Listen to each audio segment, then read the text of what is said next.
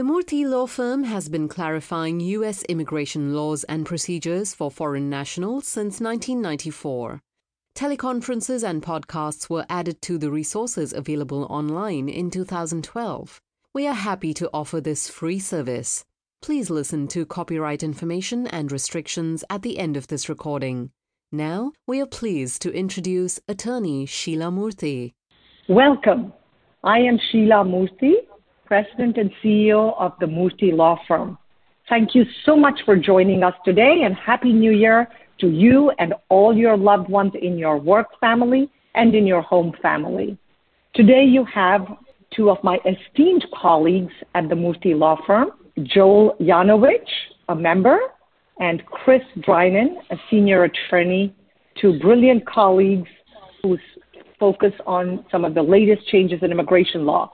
Our topic for this month is the Biden administration changes over the past year so that we can quickly go over it, understand what is going on, how we can strategize and plan as business owners or as individuals going through the process in understanding immigration.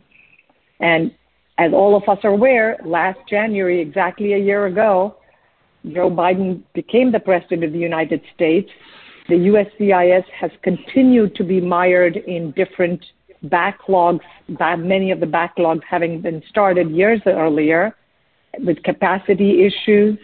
And of course, COVID 19 only exacerbated the problems. We're seeing some improvements, but they're coming incrementally and unfortunately not soon enough for most people.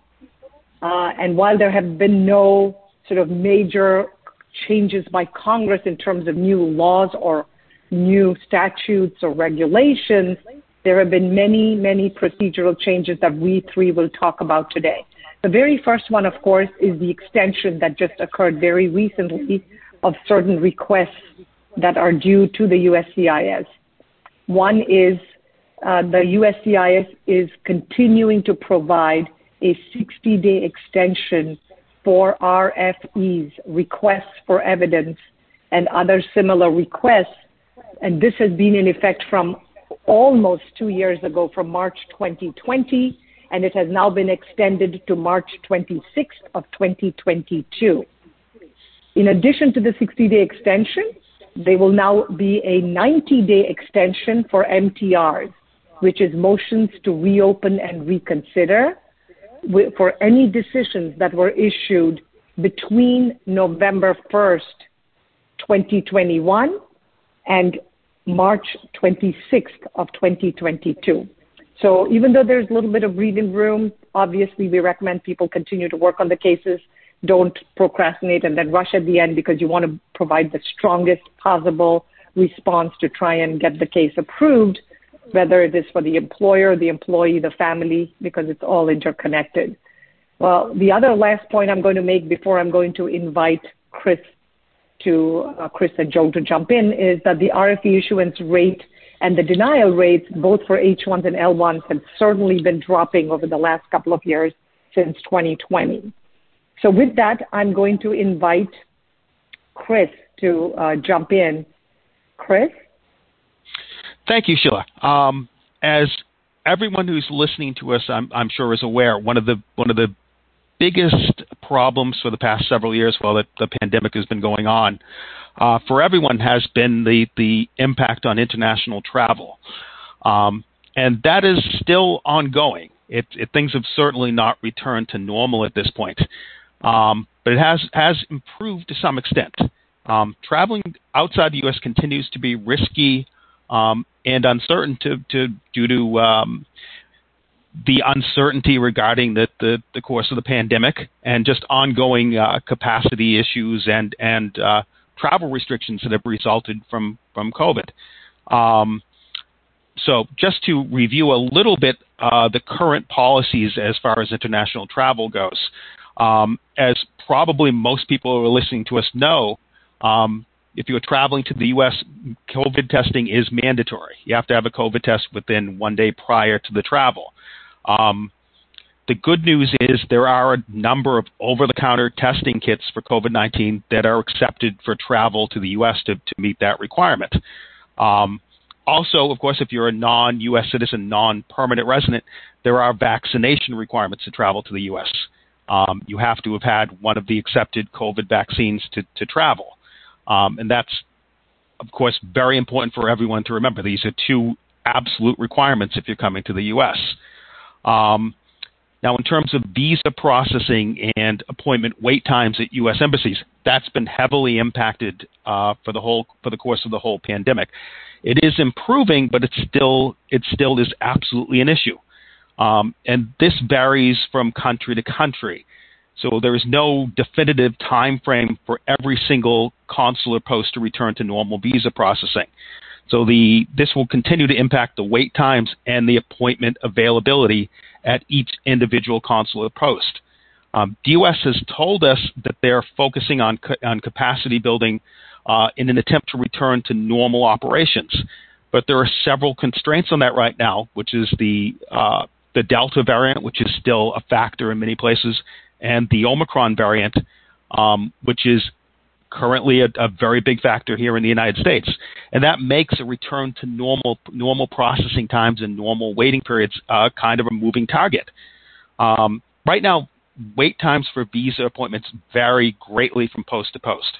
Um, what DOS tells people is to regularly review the visa appointment wait times page, even though it appears that this is not always entirely accurate. Um, and all of us here who, who, who talk to people, particularly who are, who are trying to get visa appointments in India, um, know well that it is very difficult to do right now. Um, if you want to get a visa appointment at one of the U.S. consulates in India, you have to check that visa appointment page regularly because it seems to update sort of at random times, and it can be a very long wait uh, to get scheduled for an appointment. So it's it's a huge problem right now. It hopefully will will improve, um, as of right now, still very difficult to get an appointment, particularly in India, and it requires a lot of legwork on, on the applicant's part to actually uh, find and schedule an appointment. Thank you, Chris. In fact, I think uh, Senthil Kumar from our India liaison office, uh, headquartered in Chennai and that works in both Hyderabad and Mumbai, said to us that part of the problem is they release those appointment dates, but they're really meant only for emergencies their slots. And so they, even if you book it and click on it after six months, it vanishes because it's not meant for regular people. It's meant for emergency appointments. Uh, and so it's sort of misleading and confusing, and I think that's adding to part of the confusion about visa appointment type. But talking about emergency or expedited visa appointment times, Joel, it looks like you wanted to share some updated information with us. Well, so it's always been possible, even prior to the pandemic, it's always been possible to request an expedited appointment. Um, during the pandemic, uh, I we strongly suspect the number of people who have been requesting them has increased dramatically. Um, but getting them granted is another matter. Um, you need to be able to show a, a, a solid reason, typically backed up by evidence, um, and the, the reasons can vary. It's certainly it can be financial. Um, we, we've seen cases where um, the business is losing a lot of money because its individual is required here. Um, certainly, for if you're working uh, in the medical field, if you're working on something with COVID, I would I would certainly lead with that um, because I, I think that a lot of offices are going to be sympathetic to it. But the reality is, um, getting an expedited appointment can be very challenging. Uh, the process there is no one uniform process, and I think this is a, a good under a good kind of um, piece of information in general about the consulates. Usually, the consulates in a particular country, the U.S. consulate, for instance, in India, more or less will run very similar similarly to one another. However, the consulates in India do not necessarily run the same way as the consulates in Japan or in the UK or or any other country. Um, they each kind of do will do their own things. They'll be very similar. The the basic law and the basic requirements, like the DS-160, are the same, but the method that you would request an expedited appointment may differ from one country to another. So you, uh, we typically would recommend checking the consulate's website. They'll typically have information there on how to do these types of things. Um, another thing that we've seen has been prioritization, um, as indicated by the Department of State. So, for instance, for immigrant visas, for people applying for uh, green cards from um, at, at, a particular consulate, um, the Department of State has listed what they are prioritizing, the immigrant visa categories they are prioritizing. Um, there are also certain prioritizations for non-immigrant visas. So, for instance, uh, we've seen students being prioritized a lot of the time from the non-immigrant side. Um, beyond that, again, um, I would check the consulate website. The, the, general prioritization seems to be the same, but the availability, again, does differ tremendously. Um, finally, third country nationals. And when we, we say third country nationals, we mean if you are a citizen of country A and you're applying for a, a U.S. visa in country B, some other third country that you happen to be in. Um, most consulates traditionally have allowed for third country nationals to apply. But again, that can vary from one uh, in one country to another. Um, so, for instance, Mexico traditionally has not allowed for first-time visa applicants to apply as a third country national there, um, and they've created additional restrictions during COVID. Um, Canada, on the other hand, tends to normally allow third country nationals to apply. Um, each post is different.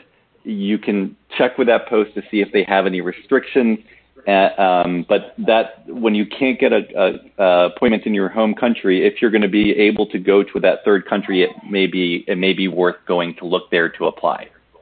Makes sense. Thank you, Joel, and yes, and you know, thank you to both of you for going over sort of the international requirements and what's going on around the world, whether you're an employer, an employee, an individual. Because if your valued employees are stuck outside, then obviously it's going to be harder to figure out uh, how to bring them back into the U.S. And these are different strategies. Now, one of the interesting things that has occurred as well recently is that the U.S. Department of State has actually expanded the cases that they will accept without going through an in-person appointment for a non-immigrant uh, visa. So these are referred to as NIV or non-immigrant visa NIV waivers of the in-person interview requirement. Uh, and these have been expanded, and the Department of State, in fact, plans to accept up to 20,000 interview waivers just in the spring of 2022 over the next two or three months. Um, and they expect that the expansion of these in-person interviews waivers will continue and last through the end of this calendar year.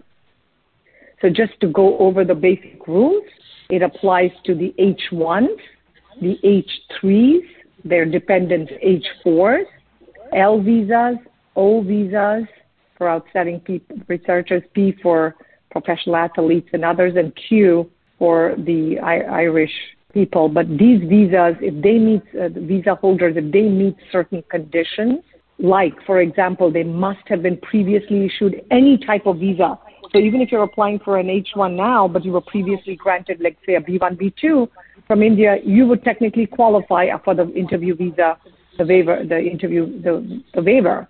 Second, you should never have been refused a visa unless such refusal was either overcome or had been waived, or if there is no other apparent ineligibility or potential ineligibility for the particular candidate. Next, this first time individual based H1 or H3 or H4, L, O, P, or Q, if they are citizens or nationals of a country that participates in the visa waiver program, the VWP, then they are eligible provided that they have no other ap- apparent ineligibility or potential potential ineligibility and they have been you know previously they have traveled to the US using the authorization obtained via the ESTA the electronic system for travel authorization under the VWP program.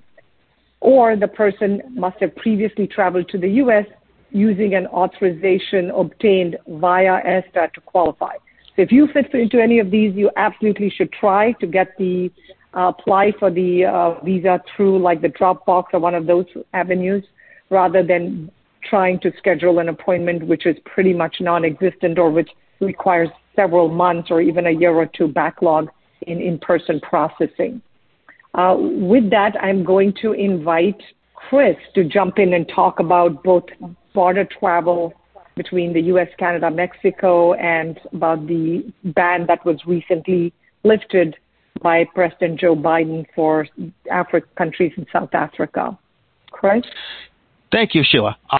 A recent, uh, quite recently, actually, in, at the end of December, um, CBP Customs and Border Protection announced that the uh, what are called the what were called the temporary travel restrictions um, applicable to land borders, although they've been around in one form or the other since Mar- March of 2020, um, are going to be changed um, shortly in in January. So at, within the next um, within the next few weeks. I don't believe they've given an exact date yet, um, but essentially, for for since 2020, uh, travel across U.S. land borders has been sharply restricted to people who are not U.S. citizens or permanent residents.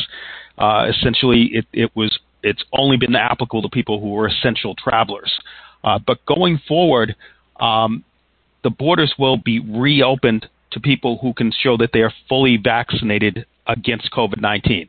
Um, again, vaccinated with one of the one of the uh, one of the, the, accepted vaccines. It's the same list that, that applies to people who are traveling by air. So that's an important an important change because the land borders have been very restrictive uh, for several years now. So that's going to be a, a, great boon to people who are traveling from, from Canada or Mexico.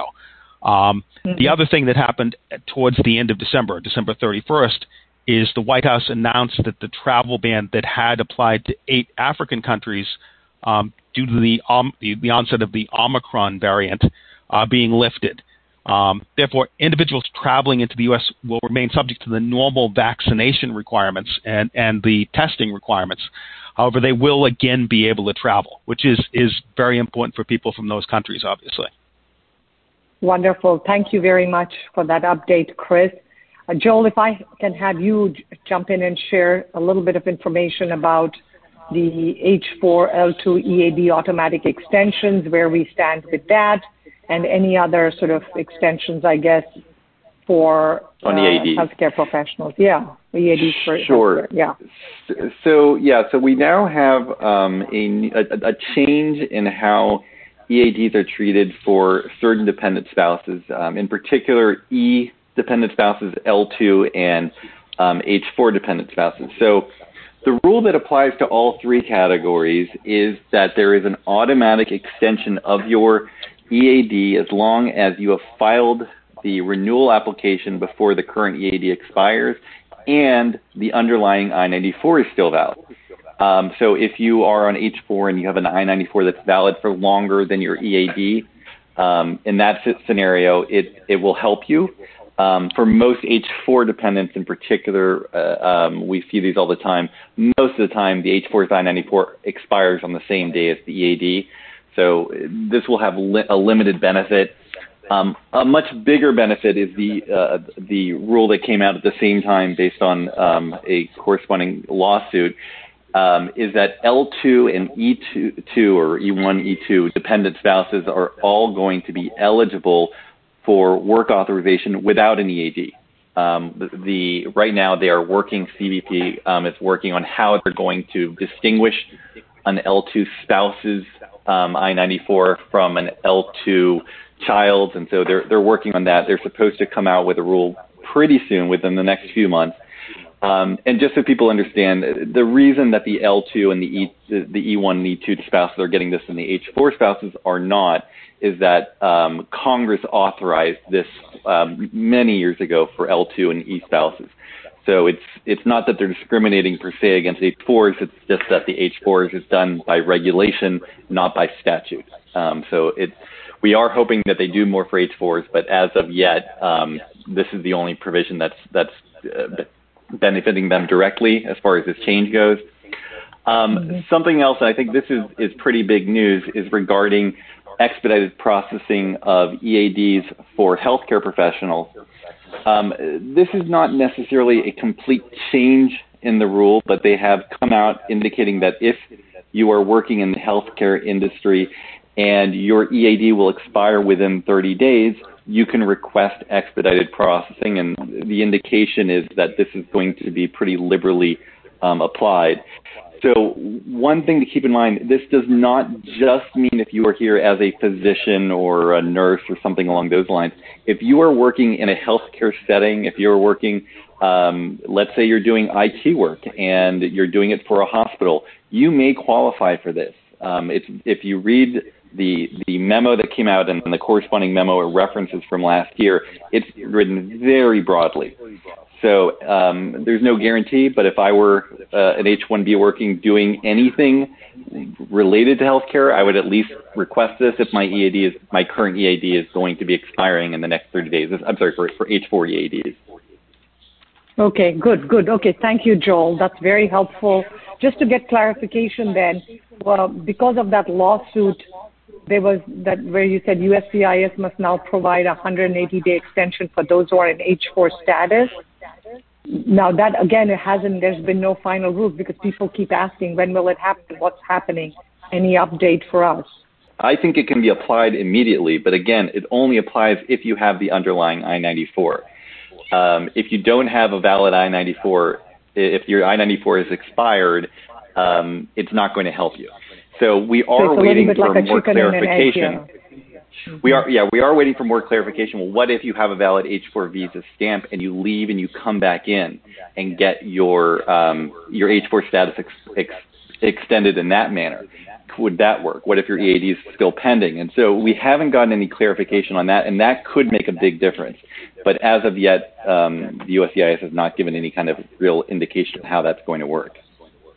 Absolutely. Good. Okay. Thank you, Joel.